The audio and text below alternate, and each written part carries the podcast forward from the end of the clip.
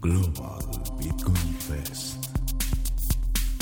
Celebrating Bitcoin adoption with Bitcoin communities worldwide.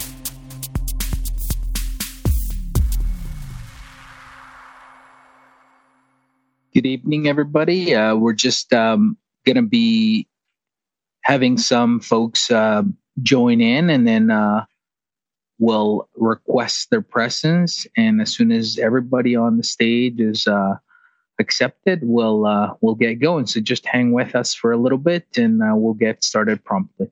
Jaime, maybe a few words about uh, Global Bitcoin Fest. What is it? For sure. So Global Bitcoin Fest is um, just a group of plebs. We began just ahead of the uh, uh, Bitcoin law uh, coming into effect in El Salvador. And while that is the event that sort of uh, brought us all together, uh, it's not solely focused on El Salvador, but rather we want to have a, a wider focus on Bitcoin adoption around the world. Um, I, of course, uh, focus on getting folks uh, from Latin America to tell us their story in the Americas. But Lucas has hosted spaces for Indonesia as well as Japan. We've done Costa Rica, uh, now Guatemala. I don't know, Lucas, is there anything else that I've missed?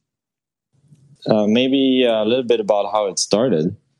Um, the 24 hour space uh, that we did spontaneously to celebrate the adoption of Bitcoin in, in El Salvador, and how that then kind of developed into a group of organizers that just uh, enjoyed listening to uh, Bitcoiners around the world telling their stories. So that was kind of the origin, and uh, we're just a group of people that think it's interesting and do it because we think it's valuable to connect Bitcoiners all over the world with each other.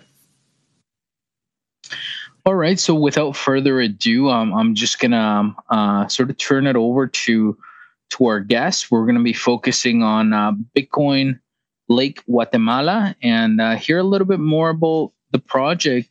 So Patrick, welcome and thanks for making this the time to to join us. What we really want to know is uh, just a little bit more about you and just a little bit more about Bitcoin Lake project and how it got started. All right, my background I am a ear, nose, and throat surgeon by training. Um, I'm also a serial entrepreneur and an inventor. I've uh, done a lot of stuff. Uh, I was I've been fortunate enough to step away from my practice about two years ago, uh, because my company is doing uh, well. So it allowed me to kind of focus on um, this and some other opportunities. And really, how this started was early this year, um, I was, you know, doing a really deep dive on Bitcoin. Um, I was not aware of Bitcoin Beach at the time, or or just peripherally aware of what was going on with the effort.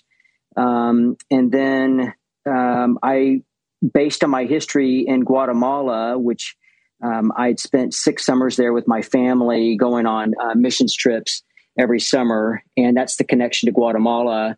Um, I wanted to basically bring this technology, Bitcoin, and create a, an economy and use Bitcoin mining um, to transform the environment, to provide uh, economic opportunity for those who uh, really are on the lowest rung of um, opportunity.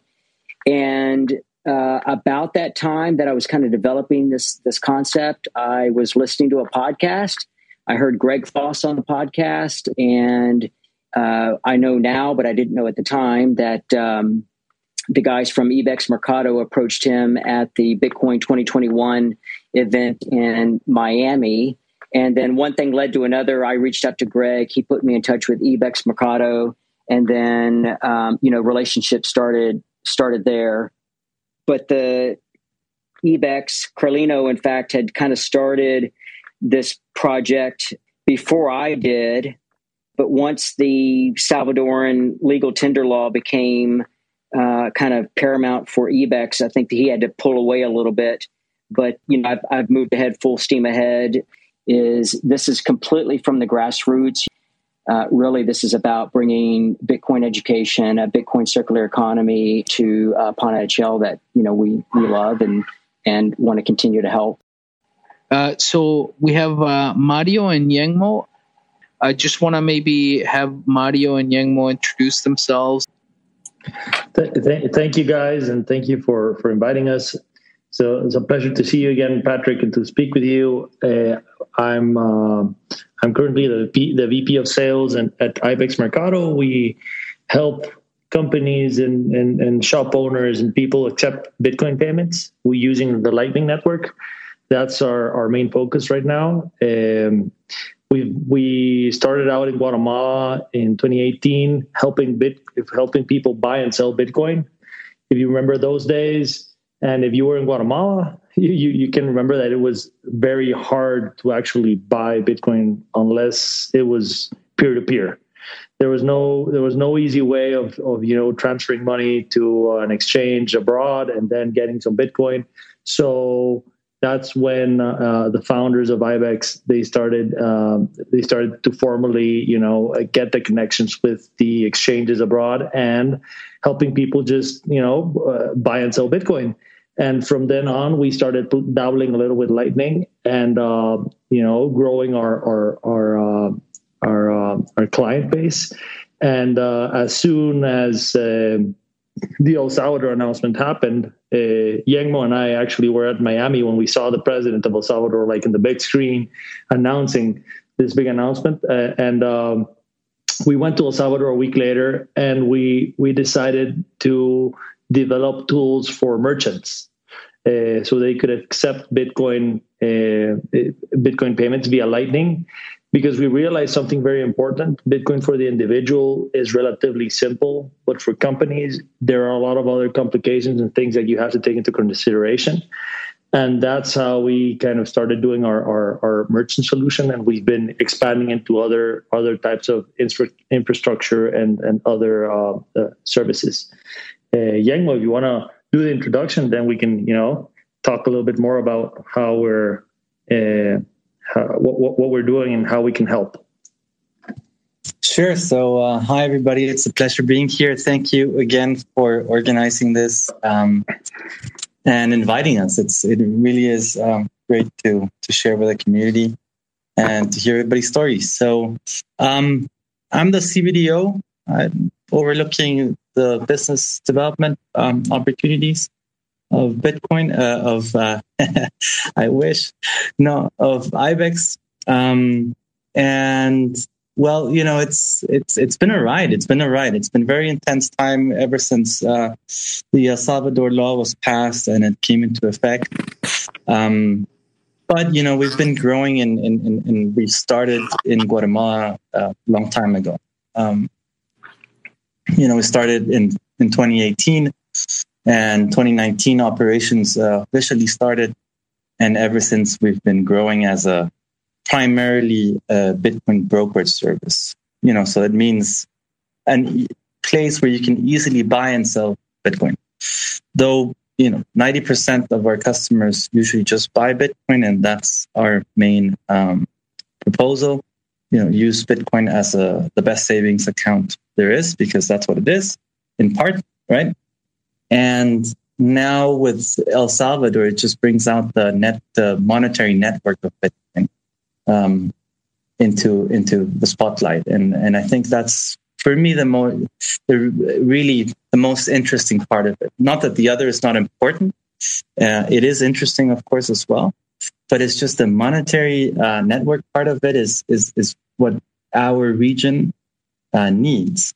And um, as our founder Jose once said, um, you know, in, in developed economies, let's say the U.S., uh, uh, Europe, and everything, Bitcoin is kind of a luxury.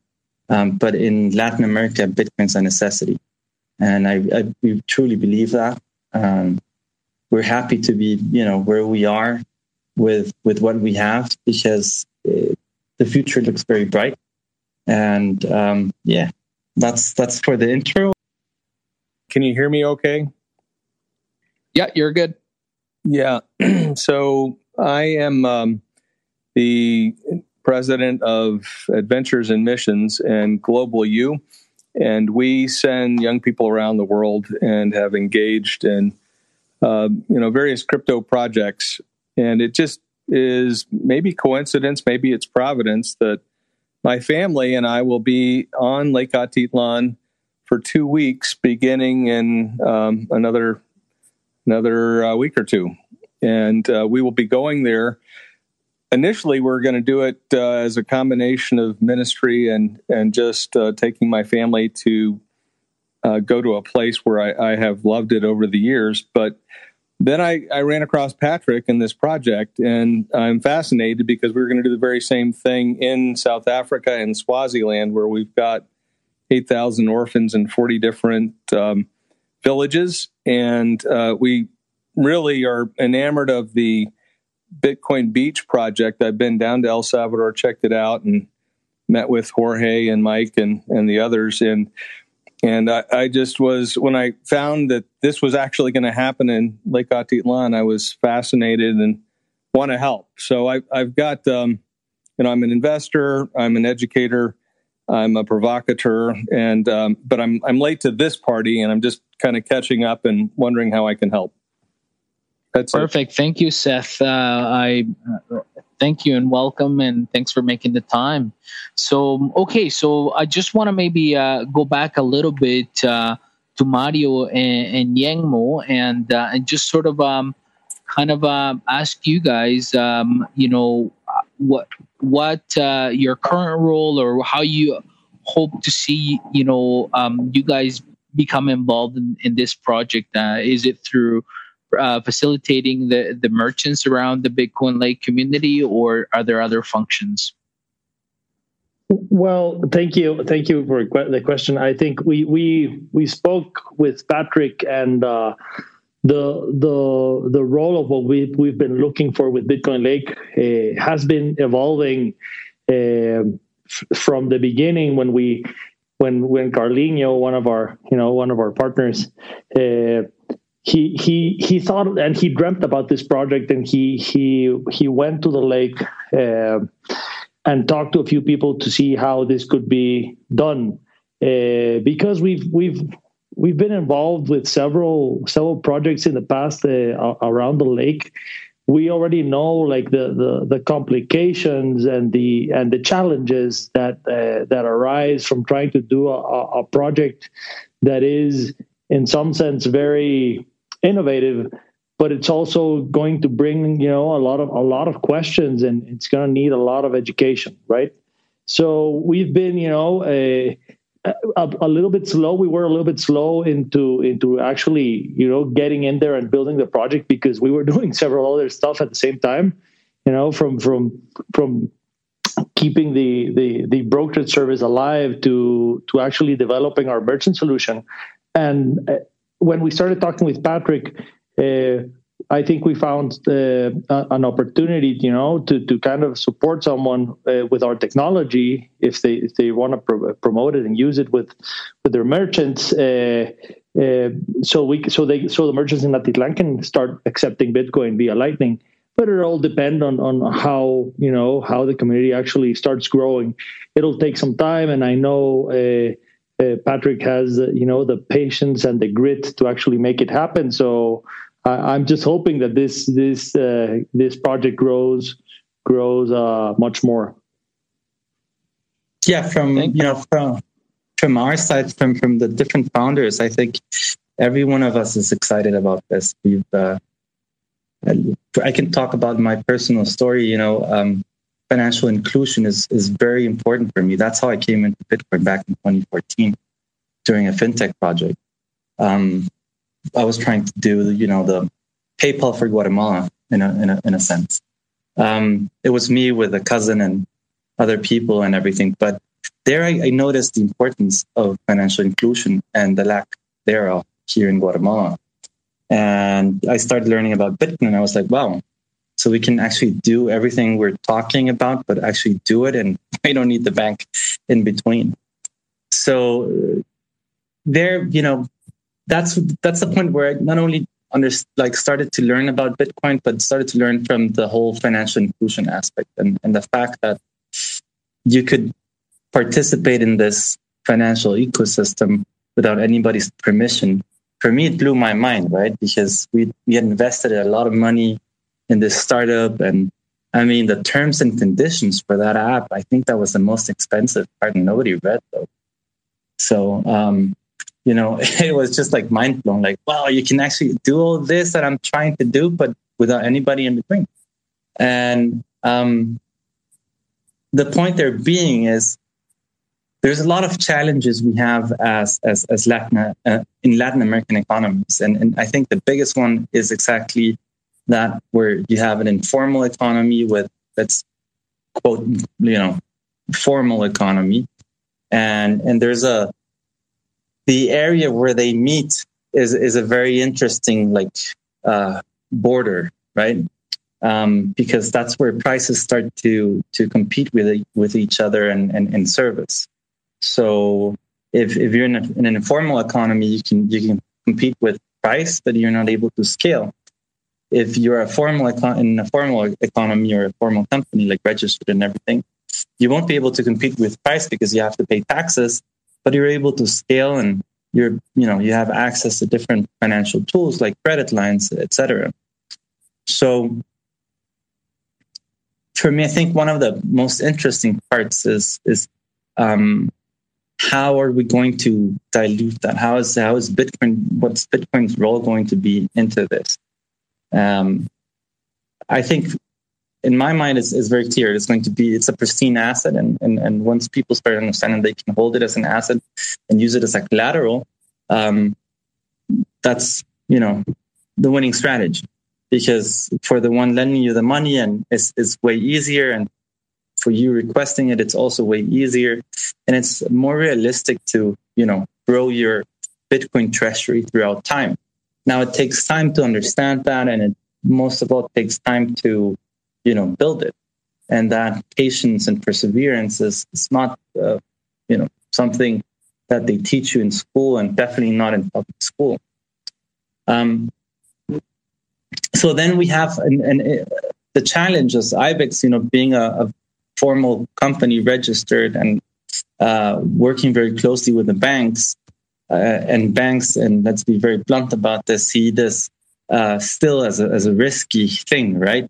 And and their biggest fear is uh, money laundering.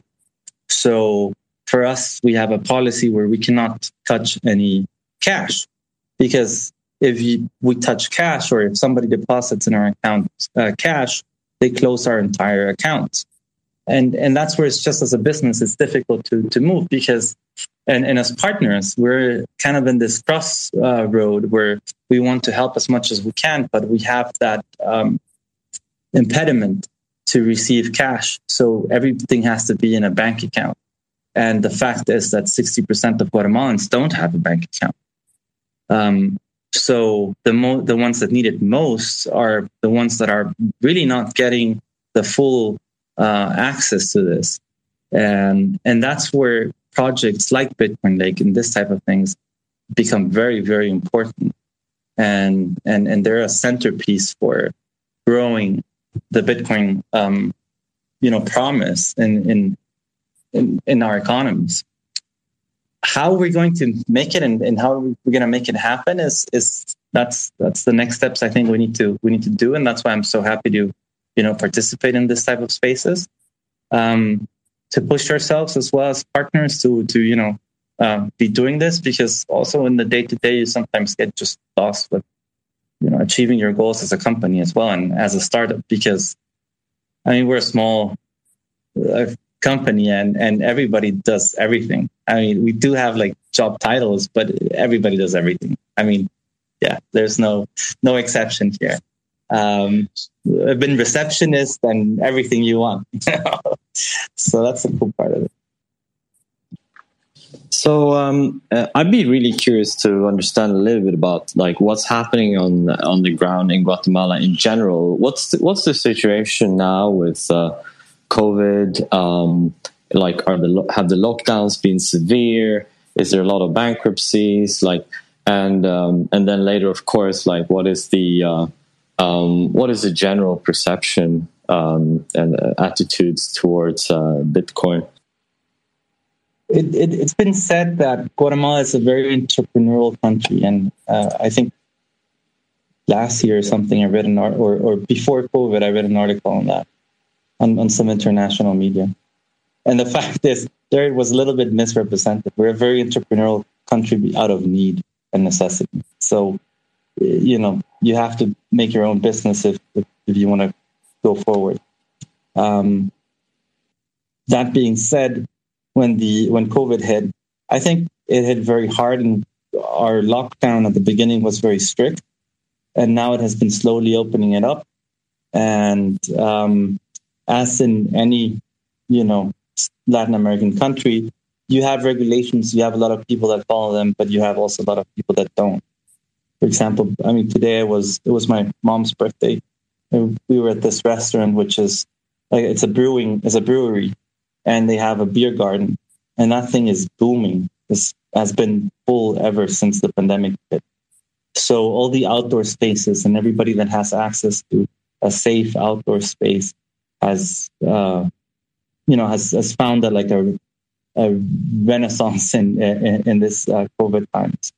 Um, the necessity is very real, but the, the fact is that if you know if you're hungry and somebody's like trying to explain to you about nutrition and stuff, you're just hungry, man. You just want to eat. Like don't tell me about, you know, protein and amino acids and whatnot. I mean, fuck that. I want to eat, right? And and that's where I feel people. And sorry for the bad word, but it's extra dramaturgical effect. Uh, um, and and I, I, think that's where the people are. We the the sixty percent of Guatemalans are in that point where they just want to eat. They just want to have access to, you know, financial tools. Don't have to be, you know, walk two hours to their next ATM to, to get the cash or uh, being paid in a in a with a check, and then they have to go on the on the fifteenth or at the end of the month and do a three hour queue on the bank uh, to, to, get their cash out because cash is a huge uh, liability and they get robbed left and right um, you go into a bus, it's a, it's a risk thing, it's a numbers thing. Am I going to be jacked today or not? Um, so, cash in a way um, for us is very difficult because it represents this liability. But then again, since nutrition and malnutrition is, is from the beginning on, you know, uh, we have such a high rate of malnutrition that I I think it also affects, um, you know, the capacity to understand complex things.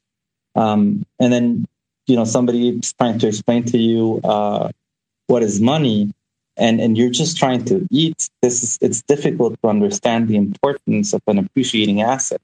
Although that's what you need directly, you need to, a, a proper savings account and be able to manage uh, your accounts. And if you see all the mom and pop stores, they don't have any aid on how to, you know, have their inventory or not. Um, they do everything in cash and with a little notebook. Um, so the cooperatives, like the small banks um, that give out loans uh, these communities, they're going on a more approach of uh, an educational approach. But then the, you have to you know put in the numbers and and if you're going to make such an investment on people educating and the spaces for this and you know going door to door and everything that costs money and then there's this an inherent uh, risk quote unquote on on on our economy um, because it's a you know um, like a, an economy in survival then you have to put high credit uh, costs like like rates interest rates and and then you create this never-ending loop, right? And how do you get out? And when I see El Salvador with with Chivo, which I'm not a fan of Chivo, but dang, that's just like the one solution that actually could work, right? Get an app on everybody's hands, uh, with Bitcoin that they can actually do that. But obviously, here on our private side, then you have the problem if you do that, you cannot open a bank account because no bank is going to allow you that, right? So, so it's like, how are we going to crack this nut? I don't know. But the only thing I know that what I can do and what I'm doing and what motivates me every morning when I get up is just keep on pushing. Keep on pushing. I want to add, uh, Esteban, uh, one of the solutions that you know people find when when they can't escape this type of cycle is is they they go to the United States, and that's why Guatemala. Exactly. I think uh, Guatemala is, I think, the the the country with the largest amount of remittances in Latin America, aside from Mexico. Uh, in 2021, we had 15 billion dollars, a little bit more, 15 billion dollars worth of remittances come uh, come into Guatemala. Uh, it's it's it's stupid the amount of money that that really comes in. It's it's either two or three times the amount of uh, remittances that go, come in compared to El Salvador. And when you think about that, that is a, a huge opportunity. And one of the things, if if you, I we don't have that type of statistic, but when I'm I'm very sure, I'm very confident that a lot of the people from from around the lake, and you know, we call it the altiplano. So that area generates a lot of really really great and skilled workers. They're fantastic. And and those are the people that suffer the most because they want to, you know, they want they have certain skills that you, that that that you know that let them uh, uh, do you know generate a, a, certain amount of money in Guatemala, but it's it's not enough. I mean, things things are getting more expensive, and and the people feel it. Like it, the, the, the we don't really need to teach people what money is because we've already experienced it, right? If uh, it's it's it's an experiment that we that, that we do every day, right? We understand value, and people, you know, people in, in the lake, people uh, they they try to save they they don't even try to save with banks. They even try to save you know just keeping their money under their pillow. So it's that type of you know thinking that we need to we need to help people understand. And when when we take into account the remittances when we take into account you know uh, that that people are able to transact uh, uh, fairly easily uh, with with quetzales, but in Atitlan they also understand dollars and euros. I mean, it's incredible when you go down to the to you know to the lake and start talking to the people at the at the at the little boats, and they they understand quetzales, they understand euros, they understand exchange rates, and they don't understand like the you know the like all of the mechanics behind of it, but they understand money. They can transact anything they they they, they want. And, and it's even more impressive when you start talking to those people and they have the basics of German and the basics of French in their language because they need to, you know, to transact. That's the beauty of, of, of money and, and, and commerce at the end of the day. And that's what I think is, is, is going to push, you know, more people to get into Bitcoin. So, Mario, if I'm understanding correctly, then because of um, the the economy that um, uh, Lake Atitlan provides, in which is um, thinking based a lot of in tourism, it kind of becomes kind of like an ideal place where to launch off as a as as as a case study for what can happen in the rest of Guatemala. I, I think it is. I think it is, and I, I think Patrick would agree with that. Absolutely, hundred percent. Um, there's enough dynamism in Panajachel once this gets going that I think it's it's it's not going to take two years like it did in in um, El Zonte. It's it, it, I, I suspect it's going to be a lot quicker. How many people are living around the lake? Yeah, how many villages are there? Just a little bit more about how the yep. setting is. Yeah, there's about a dozen communities around the lake. Panajachel, the city, that we'll be um, having our base of operations has a population of about 18,000. But I think the total population around the lake hovers around 300,000. It's, it's quite large. Uh, the, the, there's a bit of an anecdote on, on uh, Peter McCormick going and visiting Lake Atitlan and, and sort of t- taking a look at the project. Can you tell us a little bit more about that? I'll, I'll tell you a little bit about the story, but uh, I, I don't know all the details. I, I was actually traveling when he was when he when he came down here, and uh, uh, Carlinho, Car- Carlinho, uh, and uh, and and Alvaro, another one of, uh, of the Ibex team, they they went down to El Zonte uh, a few weeks or, or I don't remember exactly the, the timeline, but it was maybe a few weeks or maybe a month before the El Salvador announcement. And they went down to El Zonte and they found Peter there and uh, were some other uh, really uh, interesting Bitcoiners there. And Carlinho convinced Peter to come down to Atitlan and they brought him down to Atitlan. Um, I think they were involved in some sort of a, a Bitcoin event. He met some other Atitlan Bitcoiners uh, it was it, it's interesting, right? He he uh, he started looking at at the possibility, and he started talking about it in his podcast and, and a few of them about the possibility of you know having a, a, Bitcoin lake as as as uh, as well as, as as a Bitcoin beach, and it's it's the basic idea of of, of uh, what we were thinking, you know, before the El Salvador announcement. It, I, the, the way I explain it is the El Salvador announcement changed everything. And if it's it's ridiculous to actually talk about the time frame because that was around six, maybe seven months ago, and it feels like it was ten years ago.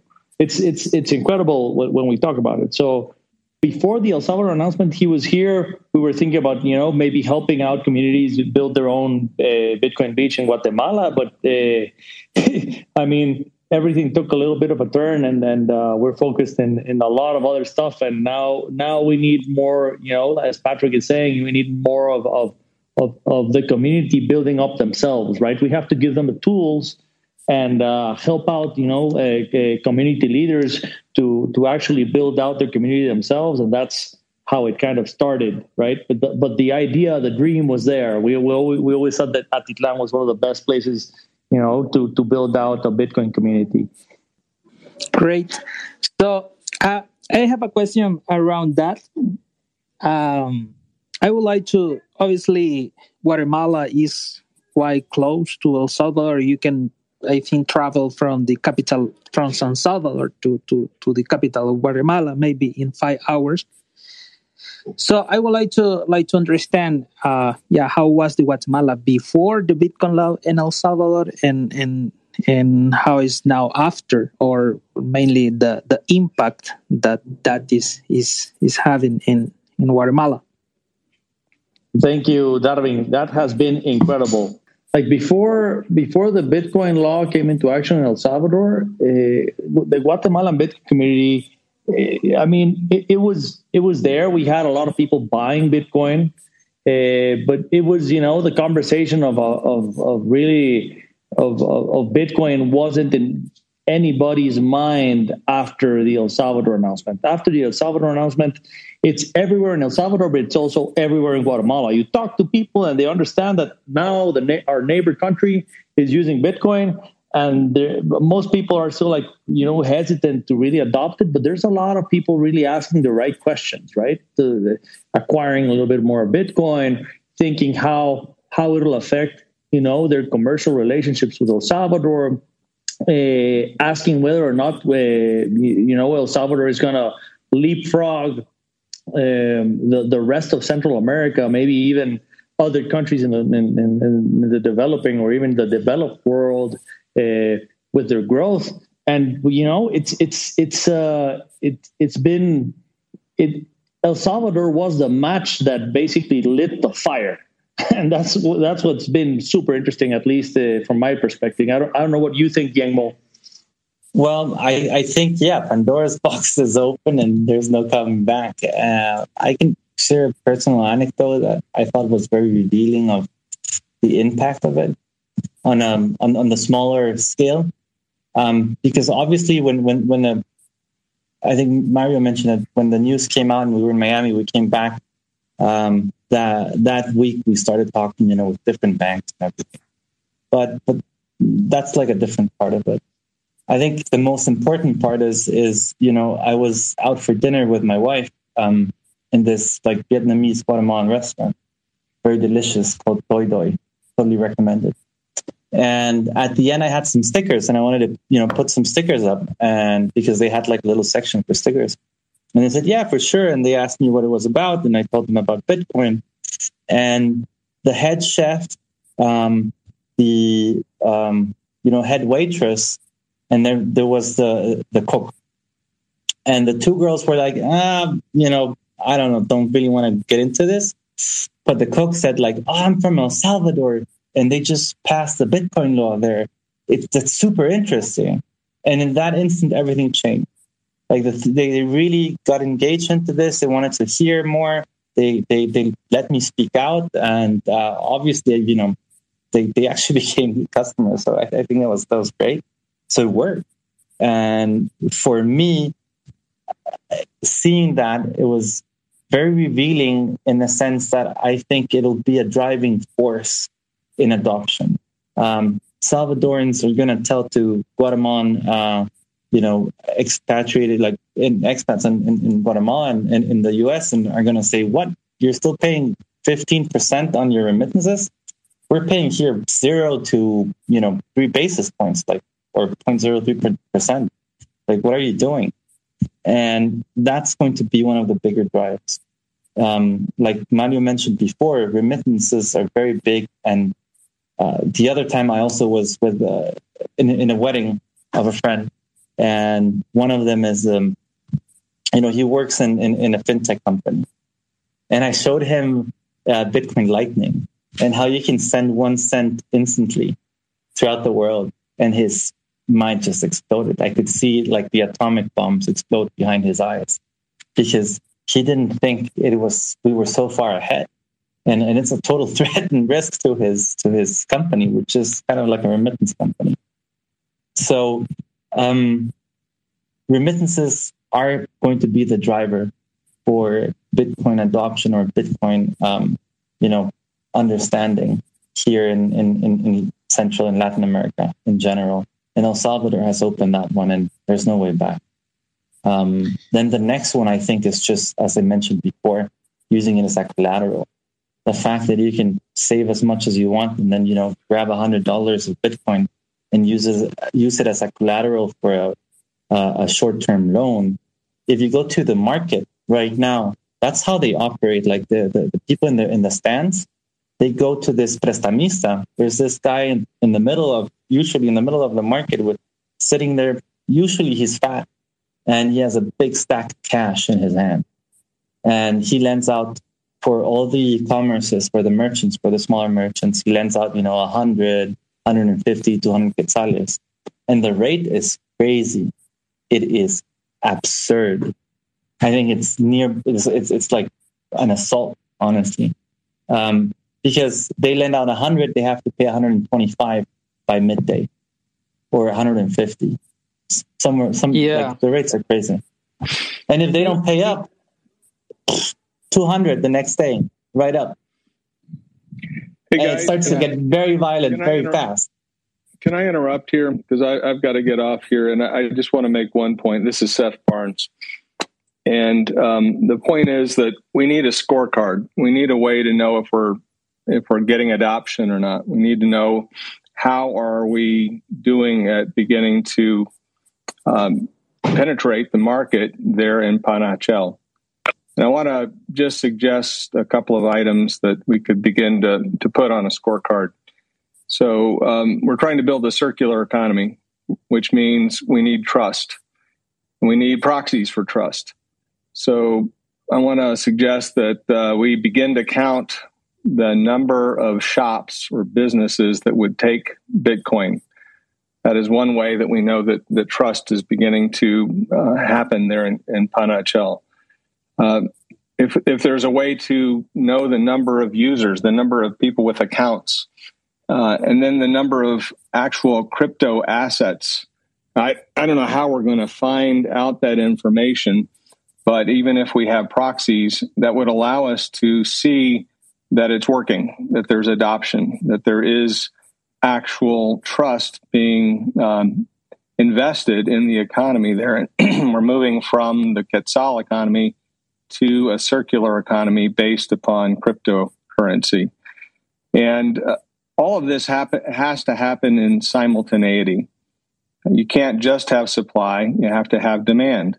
So supply and demand have to go together, and probably you need uh, some donations to jumpstart this, putting crypto in the, the pockets, as it were, of young people who are going to be the early adopters, and and then uh, talking to like I'm talking to one of the coffee shops there in in Panajachel that I know, and um, and you know they would do it, and I could maybe back them up and say, look, if if you you can't get um, if you can't turn this into quetzales, I'll do it for you. I mean, there's got to be ways to guarantee that the money is good. So um, I think we need to move from kind of these big picture conversations about Guatemala or about remittances or to a very practical conversation about the people of Panajachel and around the lake and how they're going to be persuaded that they can trust that these ideas that we have have tangibility and are going to be backed and they're not going to be left hang you know uh, in america we have the kind of the uh, this game we play where you you uh, it's musical chairs and the last person to sit down who doesn't have a chair loses. And uh, you know shop owners might worry about that. They might worry that they'll be the, the last one that uh, can't cash in their crypto. And and they it's going to take them a while to actually begin to, to trust. So how are we going to measure that trust? That's the the question. And if we had a dashboard that would tell us uh, you know all of us that are interested that we're winning, that there is penetration, that there is actual adoption of uh, of, of Lightning or whatever it is that we're, we're using, then we can begin to um, to look at ourselves in the same way that El Zonte has looked at themselves as having success. So um, I, I totally agree with uh, what you said. Said I think the the really like tangible, practical that's why I'm I'm I'm really interested in hearing like the step by steps and the small stories and that kind of stuff is is really interesting to to talk about. Um, just a small um, comment and a question as well. Um, but before I do that, I just want to say the first person won uh, fifty thousand Sats. I'm sending it right now. And uh, Seth, um, you um, you say crypto um, you said it in your introduction, and now you're also talking about it. Um, is Bitcoin Lake a crypto project or is it a Bitcoin project? Because uh, Global Bitcoin Fest, we're very focused on Bitcoin. Uh, I'll, yeah, I'll speak for Seth. It's it's Bitcoin only. Yeah. Seth, Seth I, is new to the yeah. Seth is yeah. Seth is new to the game, so uh, it's it's Bitcoin only. I could, um, you know, I can, I can tell you, and, and I think you, you know, mentioned, you know, the, the musical chair part. Um, like, we also, we're a Bitcoin only company and, um, we would never like leave anybody hanging. The point is, uh, IBEX Pay, you can use it if you have a bank account and you're registered, uh, you know, merchant commerce with, with your patent and everything if if that that's where at least us as a company where it starts to get complicated. If, if you don't, if you're a mom and pop shop and you don't have a bank account and you're cash based, um, unfortunately, with you know all the pain, right now we cannot uh, do anything like for that, just because we put at risk the whole operation.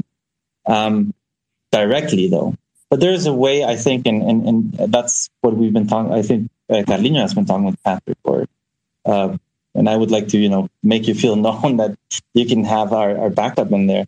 Like, um, if the merchant is properly registered and everything, you can make sure that you're going to get, they, they can, you know, have IBEX Pay, they can use it, and they're going to have Quetzales in their bank account. So it basically just turns to be an additional uh, sales channel um, where you can like a POS system, you know, charge with a credit card. Now you can charge with Bitcoin and you get to, you know, get your quetzales in, in, in your bank account. And on the dashboard of IBEX Pay, you can actually very easily through a slider adjust how much Bitcoin, how much uh, you want. So anything between zero to a hundred, you know, percent in quetzales. Uh, we encourage and always talk about keep your bit, just straight up because you're not going to have more than 5% of your sales in Bitcoin right now. That's Yangmo, just a just a quick question. Uh, so the yeah. IBEX Mercado does the auto conversion to fiat then. So, yeah. for example, kind of like uh, the the concept behind what Chivo is trying to achieve, where uh, you accept Bitcoin and use the the Lightning Network rails, but it auto converts to fiat so that people don't have to, I guess, be exposed to the volatility, right? It's yeah, a choice. I mean, uh, it's a choice. It's yeah. a choice for merchants. So we give the merchants the choice. And the problem is here, for example, most merchants when they receive a payment, for example, you're a restaurant. Uh, you you your your suppliers might not be willing to accept Bitcoin yet, so you need to give them a choice uh, at, least so that they can convert the the right amount of, of, of, you know Bitcoin to fiat and keep the rest if they want to. What's been happening in our side with our, with our merchants is most of our merchants are are you know are converting everything to to to fiat. But uh, given the recent you know uh, inflation fears and stuff like that they've been starting to consider you know keeping 1% 2% of, of the transactions they receive in bitcoin uh, and to uh, and keeping that as bitcoin.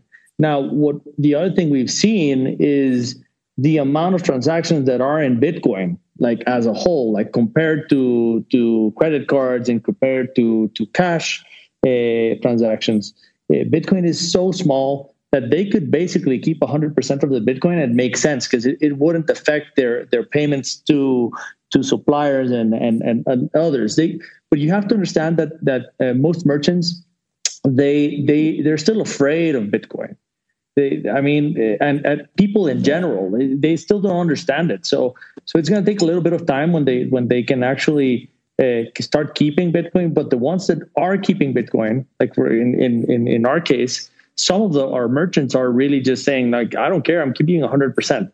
Those are the people that have done the work that ha- that do understand that have you know have been involved in the space and and and that will come with time. It's it's it's it's something that will be uh, will be more prominent in the near future, I think. Patrick, just one question around the, um, um, I guess, uh, if not from the merchant side, but I guess from the consumer side, are are is is Bitcoin Lake considering sort of like uh, kind of the same approach as El Zonte, like how they went with Galoy to to have like a community wallet, or what what is the thinking around for for i guess you know the people on the ground who are consuming and using daily transactions at a personal level? I think uh, that that's still a work in progress but we're leaning towards the the galoy bitcoin beach wallet because you know introducing somebody especially at this scale to something like bitcoin if everyone's using the same app uh, they can locate everybody on a map and pay them directly i think that um, adds a bit of uh, ease to the process. And um, so that's that's kind of the thinking at this point. But um, you know, we're we're kind of away from um, actually implementing a, a wallet solution. Um, it's it's a that's a work in progress, to be honest.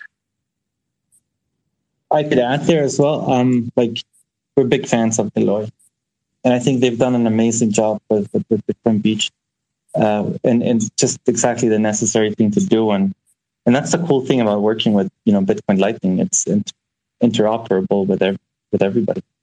My experience when in 2014, 2013, I was you know doing the rounds of talking to uh, mom and pop store owners. They didn't really have you know in percentages how much they earned, how much they everything, and I had the feeling they were really more on just surviving. They're on a survival thing and whatever bill is at the end left, like a twenty dollar bill, a twenty quetzales bill or a hundred quetzales bill, that's basically their earning. They have no idea how they achieve that, and the vendor like Coca Cola or Pepsi or whatever goes by and they just pay in cash out whatever they have in there, and and then whatever's left, that's that's their earnings. So for me, I think, and what we just spoke right now, is it's it's a key thing to, to break this cycle? How do you convince somebody that has never saved in their life that they should start saving? So we have a couple new speakers on on the stage here. Uh, I want to welcome Flo and Alexandria. Um, just just want to be absolutely clear that this is a Bitcoin only space.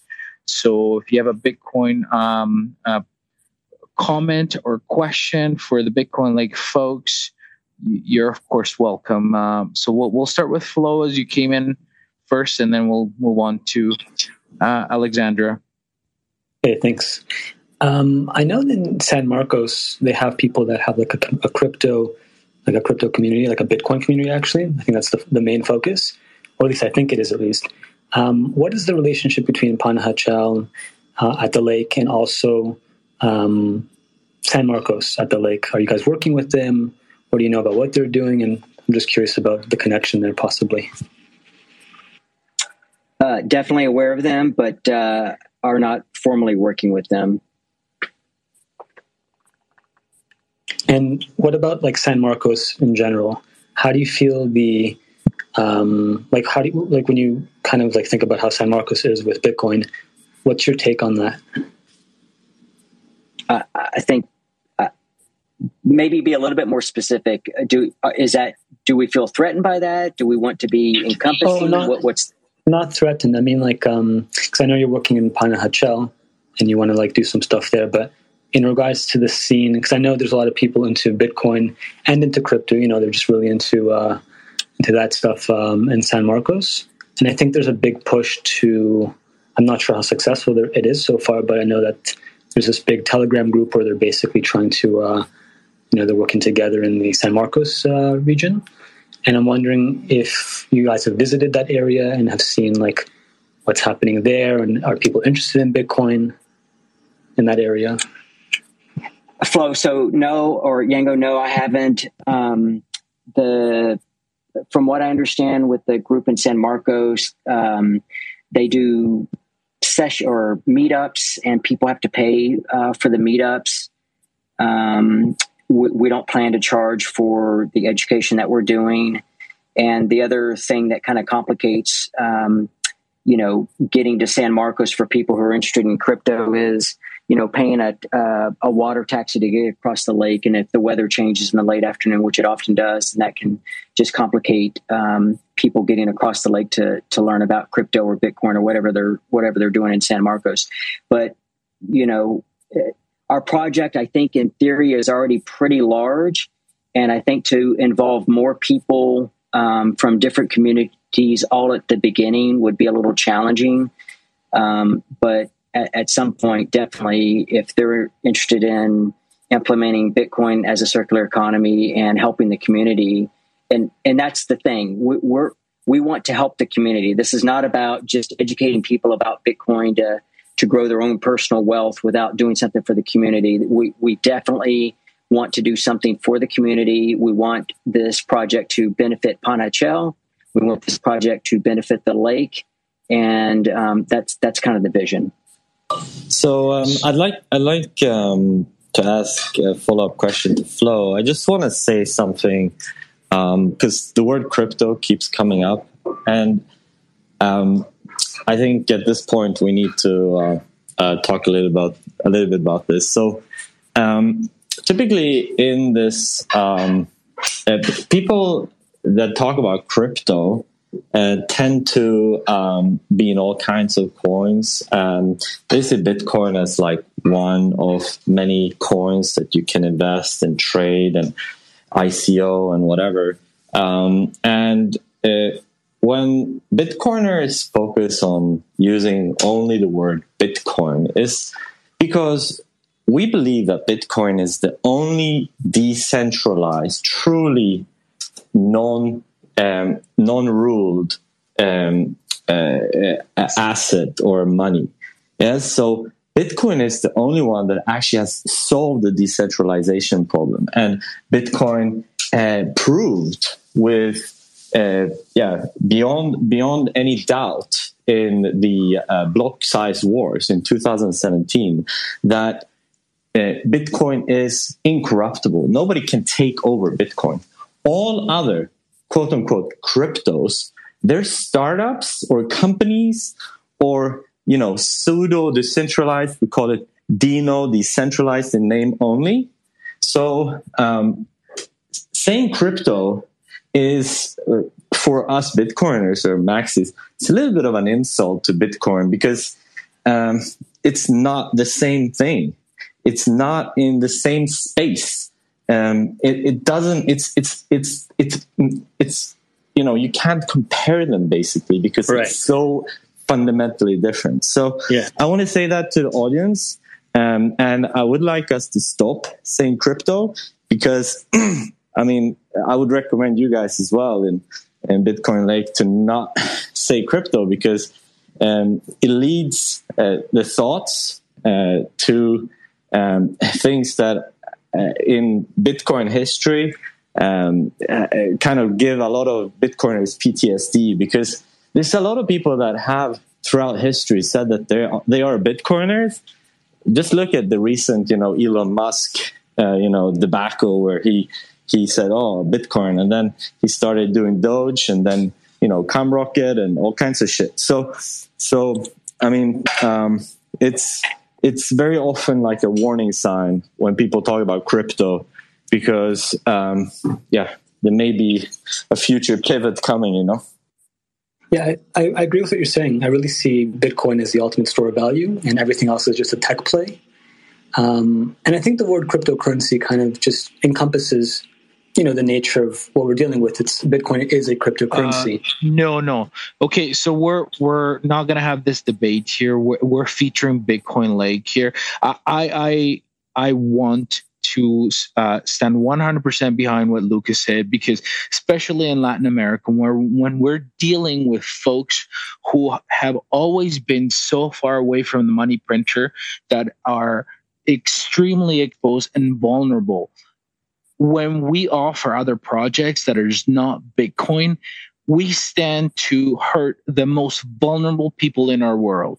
So it has to be 100% in agreement that if we're in this space is because we believe that Bitcoin is the answer to all the vulnerability that these folks have faced for 500 years plus. And, and, and yeah, no, I, I think that ends here. Alexandra, how are you? Welcome to the space. Hi, thanks so much. I just wanted to echo on the Bitcoin comments. Um, I agree. I, anytime I'm in any kind of uh, crypto type space, I always try to use Bitcoin because I think we should start normalizing that. So kudos to you for saying that. Um, how closely are are you working with Bitcoin Beach, uh, the people at Bitcoin Beach at all? I've I've interviewed Mike for my podcast, but um, we're we're not um, we're not working together. It's not because we don't want to. I just uh, we're just not working together. All right, cool. Um, I also have a show, the Advanced Tech Podcast. I was down in El Salvador in November, and I had an opportunity to interview uh, Chimbera. Um, I also am VP product of a lightning company based here in Canada.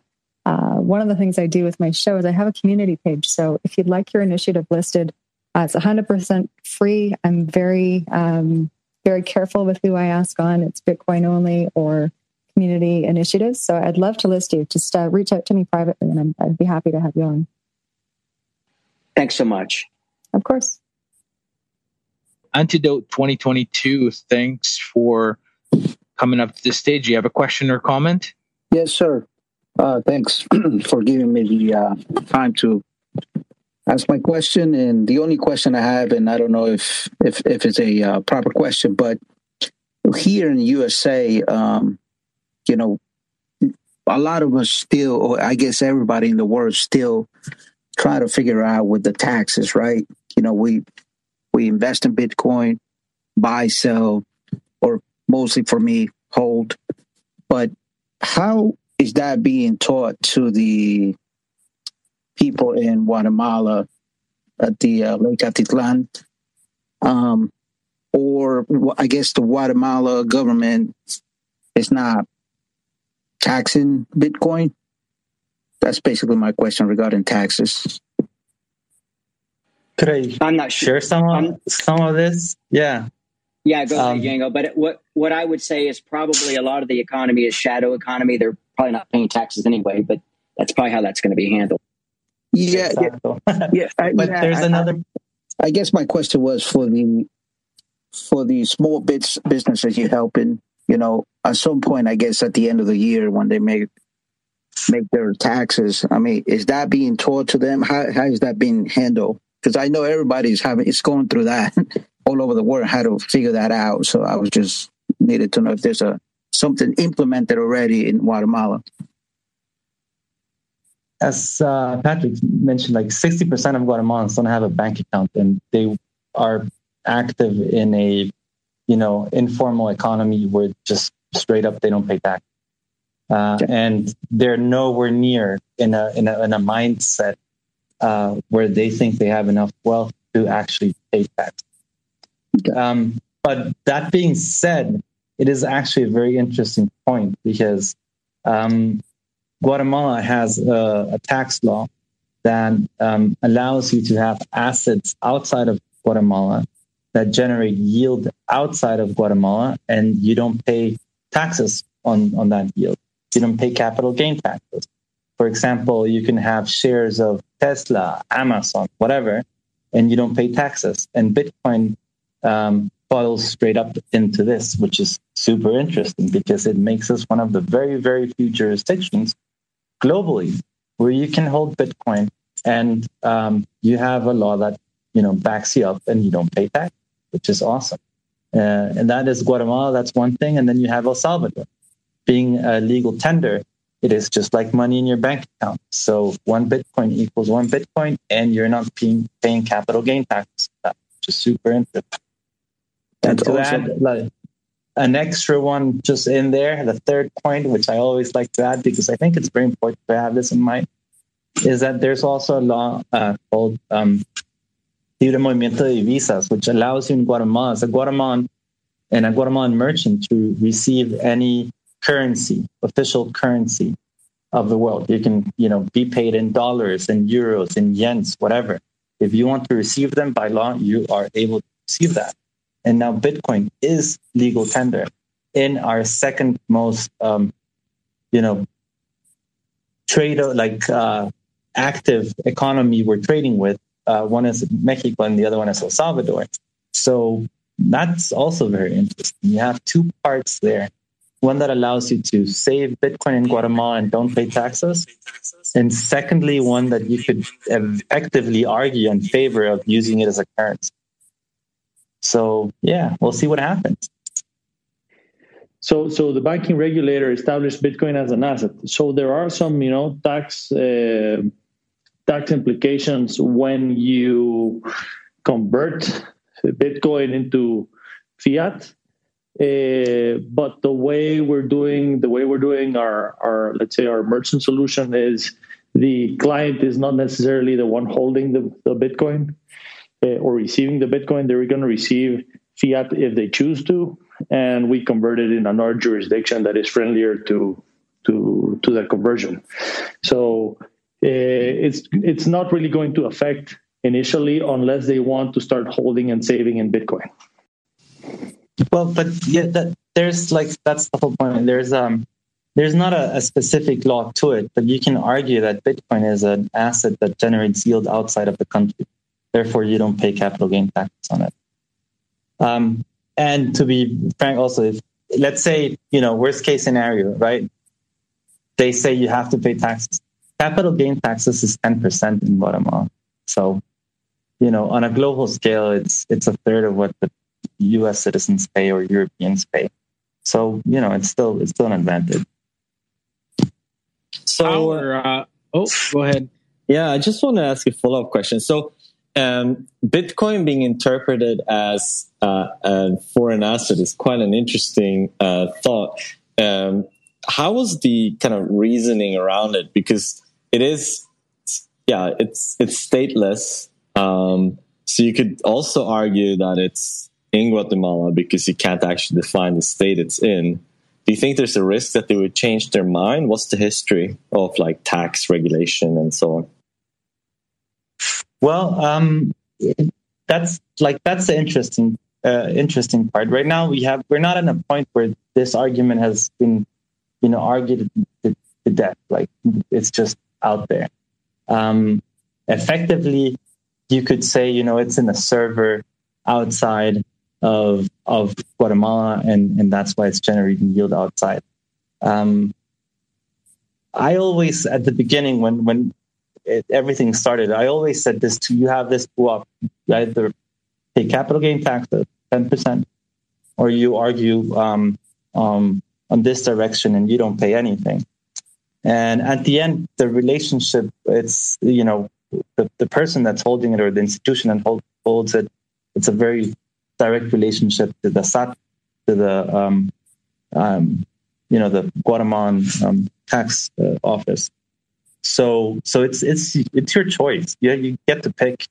Um, and recently, I was uh, giving a talk with a fellow with with a, a, a talk organized by the Chamber of Commerce here in Guatemala, and there was this um, expert um, lawyer on, on taxes, and and he argued for the case that it is outside of Guatemala and it generates outside uh, yields outside of Guatemala.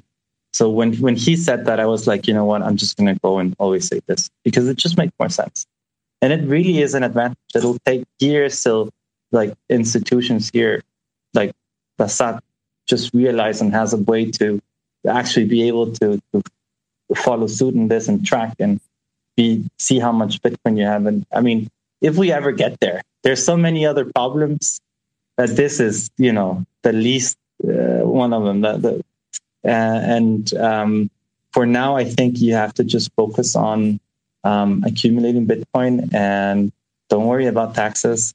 For now, you have this law that you can argue. There's also an advantage um, in Guatemala that laws, if uh, when put into motion and, and, validated, they're not they cannot be re- retroactive, so they cannot by constitutional decree um, charge taxes uh, retroactively on your Bitcoin. So it's safe to hodl. It's safe to hodl. And then at the end, if you even get there, you know, just went into the beach with your USB and your pocket and ah, I lost my keys at the Pacific. That's it. Lost your lost your Bitcoin in a surfing yeah. accident. yeah. I just I just want on the lake. On the on the lake. Yeah, on the lake. The Xocomil took my keys, man. I don't know. I got I just, nothing, and I'm happy.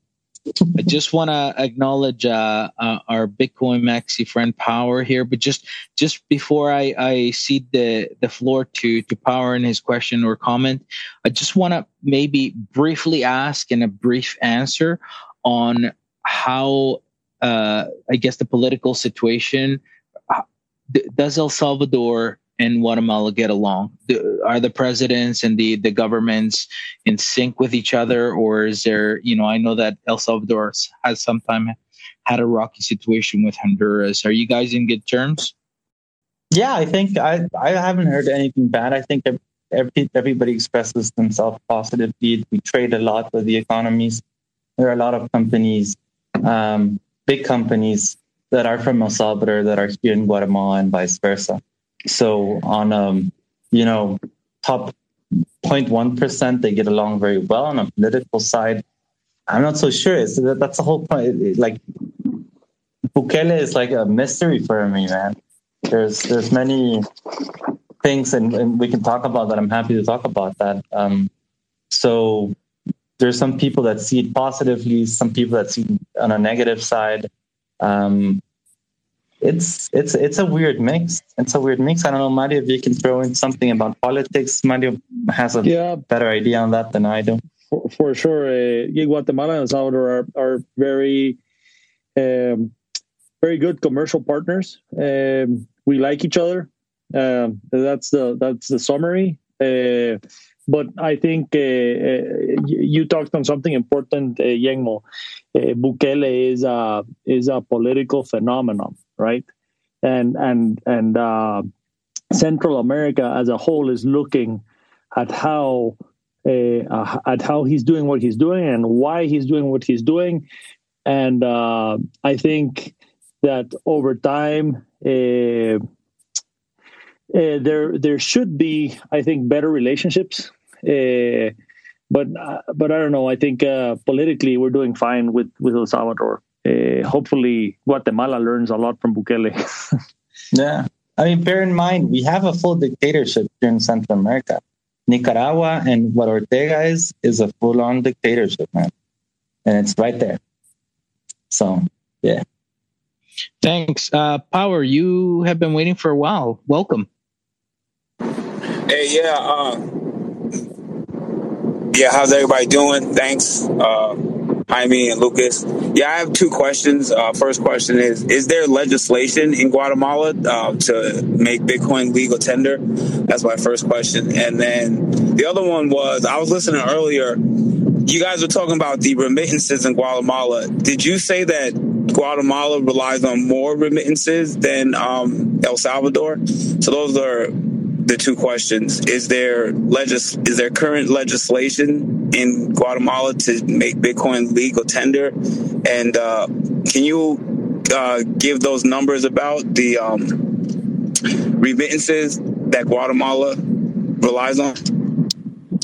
Sure. Uh, so there is no there is I, at least in in uh, to my knowledge there is no uh, project to bring a, a, legal tender Bitcoin law in Guatemala. Uh, but that being said, uh, there is something interesting, right? Uh, because of the current, you know, the current laws in Guatemala, there is a law that it's called the the, the Libre Negociación de Divisas. So it's a uh, it's a law that basically says that we need to accept our neighboring countries and international currencies as currencies so that we we are enabled to ch- to to trade with each other with with uh, with ease. So in some sense, like the legal framework, framework is already there. Uh, what we're what we think is going to happen, and we've had a few meetings with with some with some people, is that um, it, we're, it, they're deciding and, and trying to understand what the procedure uh, should look like and and and I think uh, although there is no legal tender law, uh, I don't think we we're going to need one if if uh, like the the regulators start accepting that uh, Bitcoin is you know another country's currency. Uh, it'll depend. Let's see what happens in the let's say in the next six months. Uh, now, with regards to remittances, the, the current data on how much remittances were, were received in Guatemala uh, by the end of 2021 was around $15 billion. Uh, I think El Salvador was uh, expecting around six or seven, if I'm not mistaken. Uh, but I, am not really sure at, at, at uh, how much remittances they, they, they got in uh, last year. So Hope that helps. A follow up question, just sorry, on the uh, legal tender thing. So it's not illegal to say transact in other currencies. So I could buy something with Bitcoin in Guatemala. So the the way it's the way that the, the law is set up, for example, if you come with yens and uh, with uh, Japanese yen and you want to buy at a store, right? Like the store owner or the store person can freely negotiate the exchange rate. They're willing to accept the yens Eh, eh, in order to to transact with you. And and we do that every day. Like if you go with dollars, and it's, it's super weird in Guatemala, right? There's an official exchange rate, but you can go to a store and the store owner can say, "Look, I'm going to accept this dollar instead of the official exchange rate. I'm going to say I'm going to use my own exchange rate," and that's what happens. So that's that's the way the law kind of works. Yeah, you can go into any McDonald's here in Guatemala and pay with dollars, US dollars and they'll accept that they have their own exchange rate. And it's obviously higher than the official one, but they accept it. Hey, uh, um, just one one last follow up question on the remittances. So, if Guatemala was to um, utilize the Lightning Network, the citizens that are sending remittances have have you guys worked out the numbers, like how much the GDP would increase if they would send remittances through Lightning and play and pay way less in fees? Huh. So it, it depends on, on, on what the accepted, you know, the accepted uh, fee current fee structure looks like. Like what we're thinking is it, the the at least the remittances part could increase between the uh, anywhere between eight and twenty percent. So if it's fifteen billion, we could add let's say a few billion dollars more to remittances, which is, would be great for Guatemala, of course. Wow, that's amazing. Uh, hey, thanks a lot for answering my questions and letting me ask questions. Thanks, everybody. Uh, I'm very curious about um, uh, Mario and Yengmo. You're both uh, uh, involved in Ibex, correct? Yes, we're both yep. partners.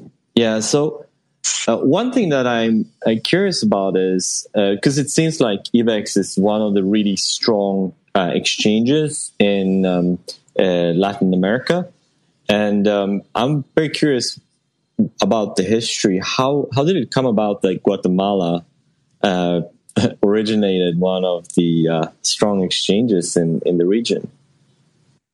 Uh, it's we're Guatemalan Bitcoiners, man. Uh, yeah, and we actually met through through meetups. Um, Carlinho Carlinho was the one that started the whole the first and started doing the first meetups here in Guatemala uh, with the project called Seba. Um, and I have to admit, I, I diverged. I, I there I started like, you know, looking into, and please do not throw me out, like the whole blockchain stuff. Um, and I worked with Ethereum and I noticed like, dang, that shit doesn't work. So I came back to Bitcoin. And, and in that journey, I met the Limas brothers, uh, Jose and Juan Pablo, who had this idea of, of doing a, a Bitcoin exchange here. And um, I joined them, and later on, uh, Rafa joined and Mario joined, and now we're seven, uh, six Guatemalans and a Salvadorian uh, doing this. And um, yeah, it, we don't describe ourselves as an exchange. We describe ourselves as a Bitcoin services company, and our main um, business at, at, the moment is the Bitcoin brokerage service.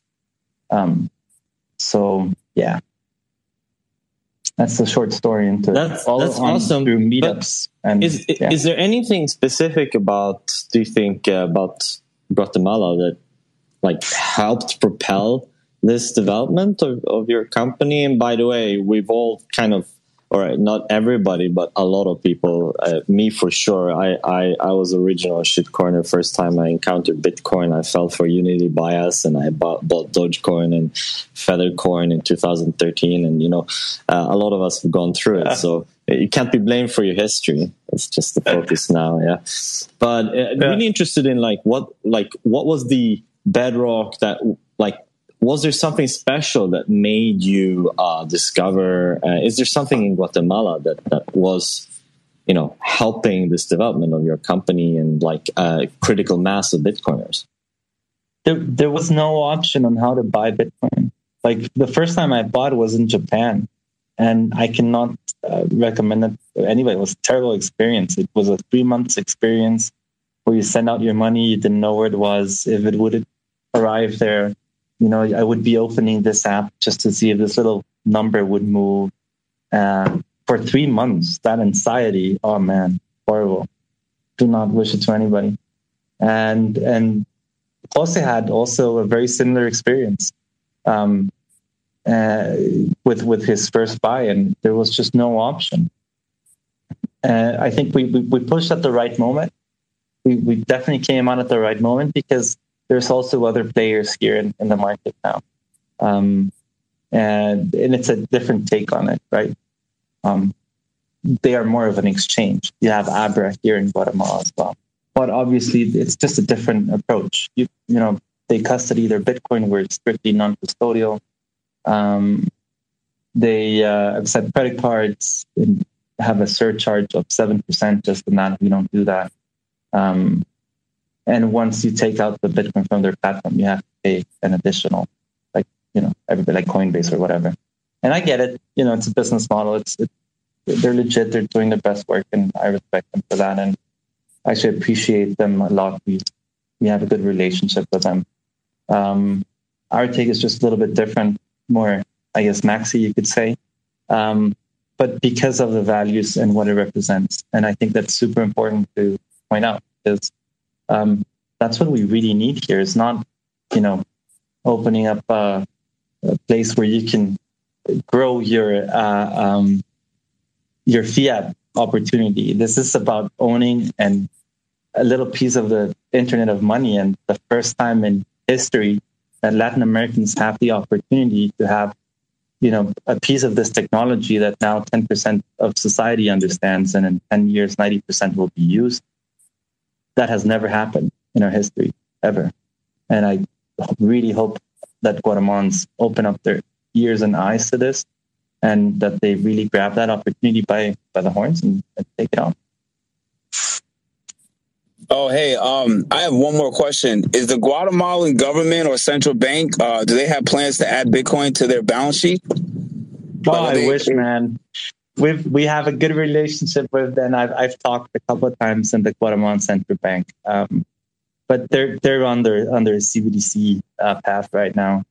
And yeah, they're going on that. The thing, the peculiar thing, and I, I just, you know, one minute into this is the Guatemalan Quetzal is actually one of the, in quotes, right, most stable currencies in the world. And it's stable because it's pegged to the dollar. So if we're the only Latin American country that hasn't suffered hyperinflation, the only, you have to let that sink in.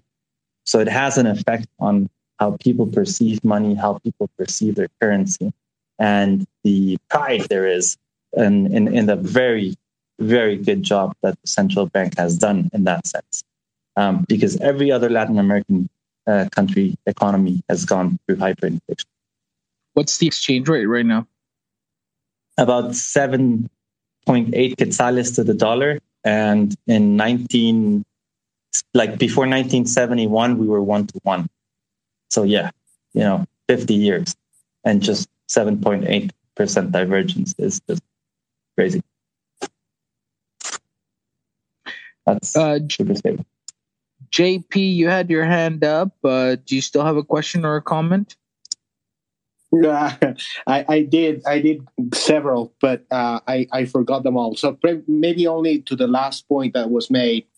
Um, uh, I, I, I totally come to second uh, Yengmo's uh, assessment in that Guatemala is uniquely poised for a uh, for uh, a great future for Bitcoin. In a sense, I think there's there's two two things, two dimensions to the whole thing. Guatemala relies so heavily in remittances. We would be as poor as Haiti if, uh, if if that wasn't true. And so the government has, for a long time, turned a blind eye, a, a blind fiscal eye to remittances. And they are noticing that bitcoins hold the same promise. Also, to the soundness, I speak to the soundness of our financial system and our central bank in, in, in what Yengmo just said, that we're only seven we've only had inflation sevenfold since the 70s. So the quetzal is such a strong currency thanks to, well, we have two, two, two model laws energy and uh, and and the, the the I don't know if you know these guys, but uh, Guatemalan the Guatemalan central bank, even though it's beholden to the Fed, has a a constitutional bound prohibition to lend money to the government. So our debt has a lot of uh, a lot of um, hurdles to pass in order for our our government to produce inflation in the traditional kind. So so this is a great thing, and the other law that this guy this is this is a, a, a the big mastermind behind this these two laws is uh, Giancarlo Ibargüen who was very heavily influenced by the Chicago Boys movement in the 70s and uh, he's he we call him our Chicago boy and he he's the big promoter and mastermind actually he designed these laws that even though we we didn't go as as as full of breath as the Chilean miracle, we did two things very good, and we have exemplary monetary policy and exemplary energy policy uh, because of that. So those two, um, those two just uh, yell to me uh, in terms of Bitcoin and and uh, future macroeconomic uh, stability. So uh, if you any any one of you guys are are interested, I mean, are becoming enthused with uh, with uh, Bitcoin Lake and and and all the projects that are starting here, uh, I can say I could I could vouch for for the future. So that's the Yeah, only and to, message that I want to leave on a high note here. And Giancarlo Ibargüen was a big Bitcoiner, like an um, amazing Bitcoiner, a huge Bitcoiner. He he even managed, you know, he left his legacy there at the at the um, Uni- Universidad Francisco Marroquín, um, and he brought uh, Nick Szabo to to speak here in Guatemala. That's how I met him. Like I managed to talk with Nick Szabo, which I think was a great thing. So yeah, kudos to Giancarlo. Okay, Lucas, uh, unless you have anything else, I think we'll move uh, over to closing thoughts here. So, any any closing thoughts, Mario? Well, you know, first of all, thank you for organizing this space. It's always uh, interesting to to to share it with uh, you know great people, uh, Bitcoiners. Uh, I'm glad to to to hear uh, about the advances in in Lake Atitlan. Uh, one of the things about Lake Atitlan, and and, and I wanted to share this with you guys is uh, we know about the other you know kind of communities that are kind of self organizing. Uh, I I still think that Panajachel probably is the best place to start the, the the Bitcoin community, and it's because it's the gateway for most of the international uh, visitors that go to Lake Atitlán. They land in Panajachel first, so it'd be it, it just makes sense that if we have a, a stronger Bitcoin community there, then they they might want to get involved and they're going to see that happening, and, and that's going to be great. So so kudos, and hopefully it'll be it'll get stronger very soon. And um, yeah, well, you know, thank you again for for for everything. And and if you ever want to come down to Guatemala, don't hesitate to write or contact us. And you know, we we we can sit down, have a beer, pay pay our beer with Lightning, and you know, just just have the whole experience. And uh, thanks, guys. Thanks, Mario. Yengmo? Well, thank you guys for having us here. Um, honestly, it's it's great, you know, people organizing the spaces and being a company that grew out of the, this type of meetups. Uh, I, I really encourage to keep on doing this and always count with our uh, support and participation.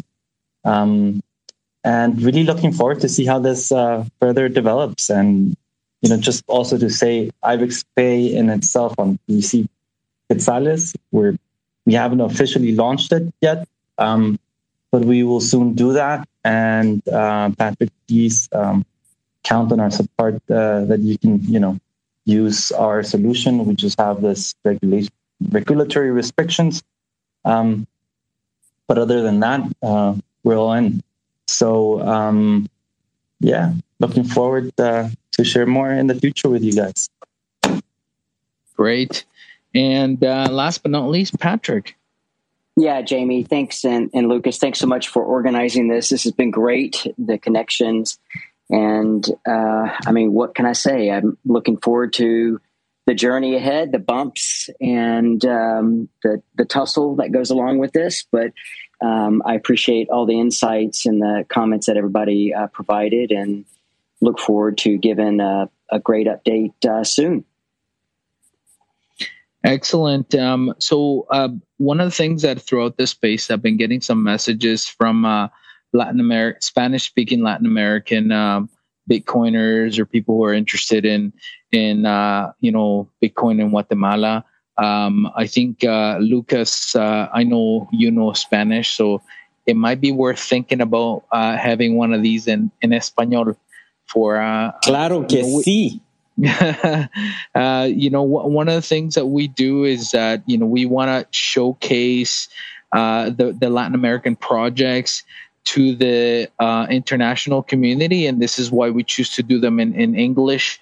Uh, but I think you know enough uh, people have re- have sort of requested to that they want to know what's going on and they they're just having a hard time keeping up with the uh, you know tr- trying to translate themselves so we we might have to brainstorm when that's uh, uh, when that's appropriate lucas.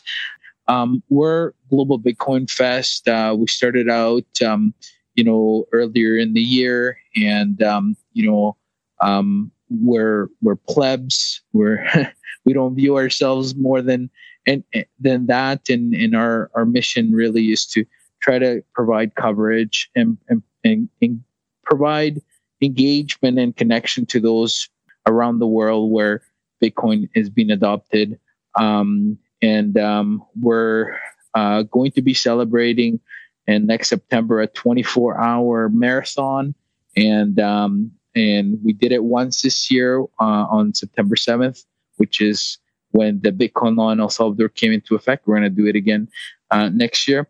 But in the lead up to that, uh, we're going to be having uh, every month, well, actually, probably every couple of weeks, we're going to be featuring a different country. Lucas, anything else? Am I forgetting anything before we close off? And maybe we could hear a few words from uh, Darwin, yourself, JP, and Power as well. Go ahead, Darwin. Yeah. So, you know, uh, so excited to see how Bitcoin is uh, moving forward everywhere. So, actually, I was tweeting something a few minutes uh, ago saying that the powerful that will be having, you know, like, uh, uh yeah, a Bitcoin zone, so free countries where you can move uh, around, yeah, and pay with Bitcoin, for example. Uh, because I remember that when I start traveling, you know, to Guatemala maybe uh, 15 years ago, we needed to to get uh, quetzales. The same when I was traveling from El Salvador to, to Honduras. So I was, yeah, yeah, we were in the need to, to get some. Uh, so yeah, that will be so it is a lot of work to, to do you know i'm glad that yeah we are having this kind of spaces people that really want to uh, yeah make this happen. So yeah. Uh, thank you everyone. Thanks, Darwin. Um, I, I, just also before I uh, go on to power here, just wanted to maybe just bring attention to something that uh, we we covered in the middle, which was just you know Lucas and I were were very passionate. I say that I'm a maximalist by accident. I started hanging around with uh, some some really good people, and I, I, actually never had the the altcoin experience, and I'm glad I didn't. Um, you know, and it was mainly because I thought. You know, I, I'm just gonna dedicate myself entirely to Bitcoin, and right away, you know, when I started like diving, diving into it, I saw why every other project wasn't wasn't good, and right away I uh, I know that being Salvadorian, one, one of the things that um, uh, anti-Bitcoin uh, folks uh, in El Salvador say is crypto all the time. That's that's their their key word. Crypto is their key word for for um, I guess shitting on on on on Bitcoin. And and so um yeah like it's it's a bit of a trigger word like Lucas said the, the moment I hear crypto and it's uh, but we only do it because yeah we're very passionate about it. And and you know I know that uh, sometimes as maxis we get criticized that yeah y- yo you can't save everybody. And we agree. But um I'm particularly very protective of um of El, El Salvador and Salvadoran people because I know my people. I'm from there.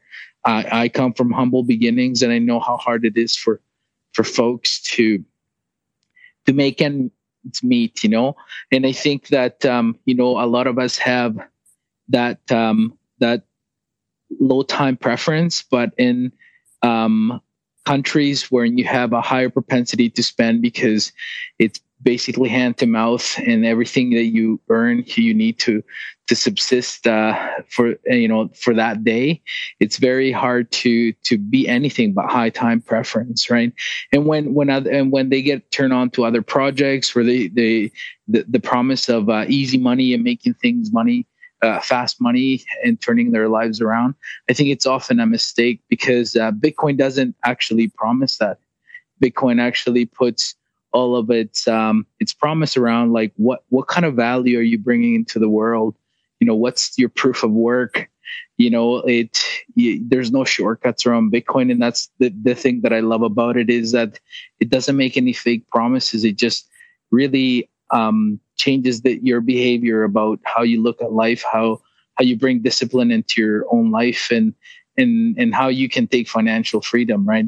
And so so yeah, I mean, I I know that it might come off as we're being like, you know, a little bit harsh, but uh, but I think words matter, and uh, and the right terminology matters, and that's why we only say Bitcoin. So I hope everybody understands. Power, what do you say?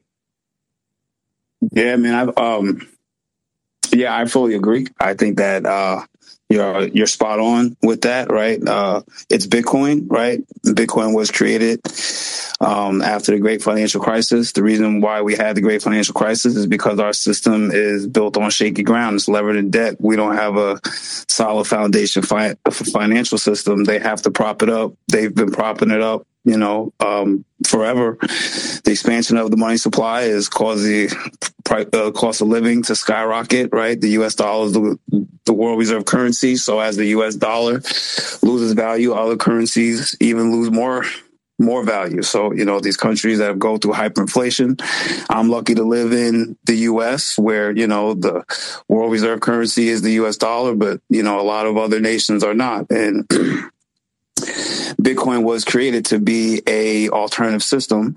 You know, uh, like the gentleman said, um, Guatemala has 15 billion in remittances, and utilizing the Lightning Network, they could add 20 percent of GDP to their country by bypassing the legacy system, which has been the third party, right? That's the thing about Bitcoin is person to person, removing the middleman, right? Now we can send value over the internet like like an email, person to person, right? So Bitcoin is just going to bypass the middleman and allow the average person to keep more of their wealth, right? Like the crazy thing about the banking system that they set up, right? In 2019, four four of the largest banks made like eight billion dollars in overdraft fees right?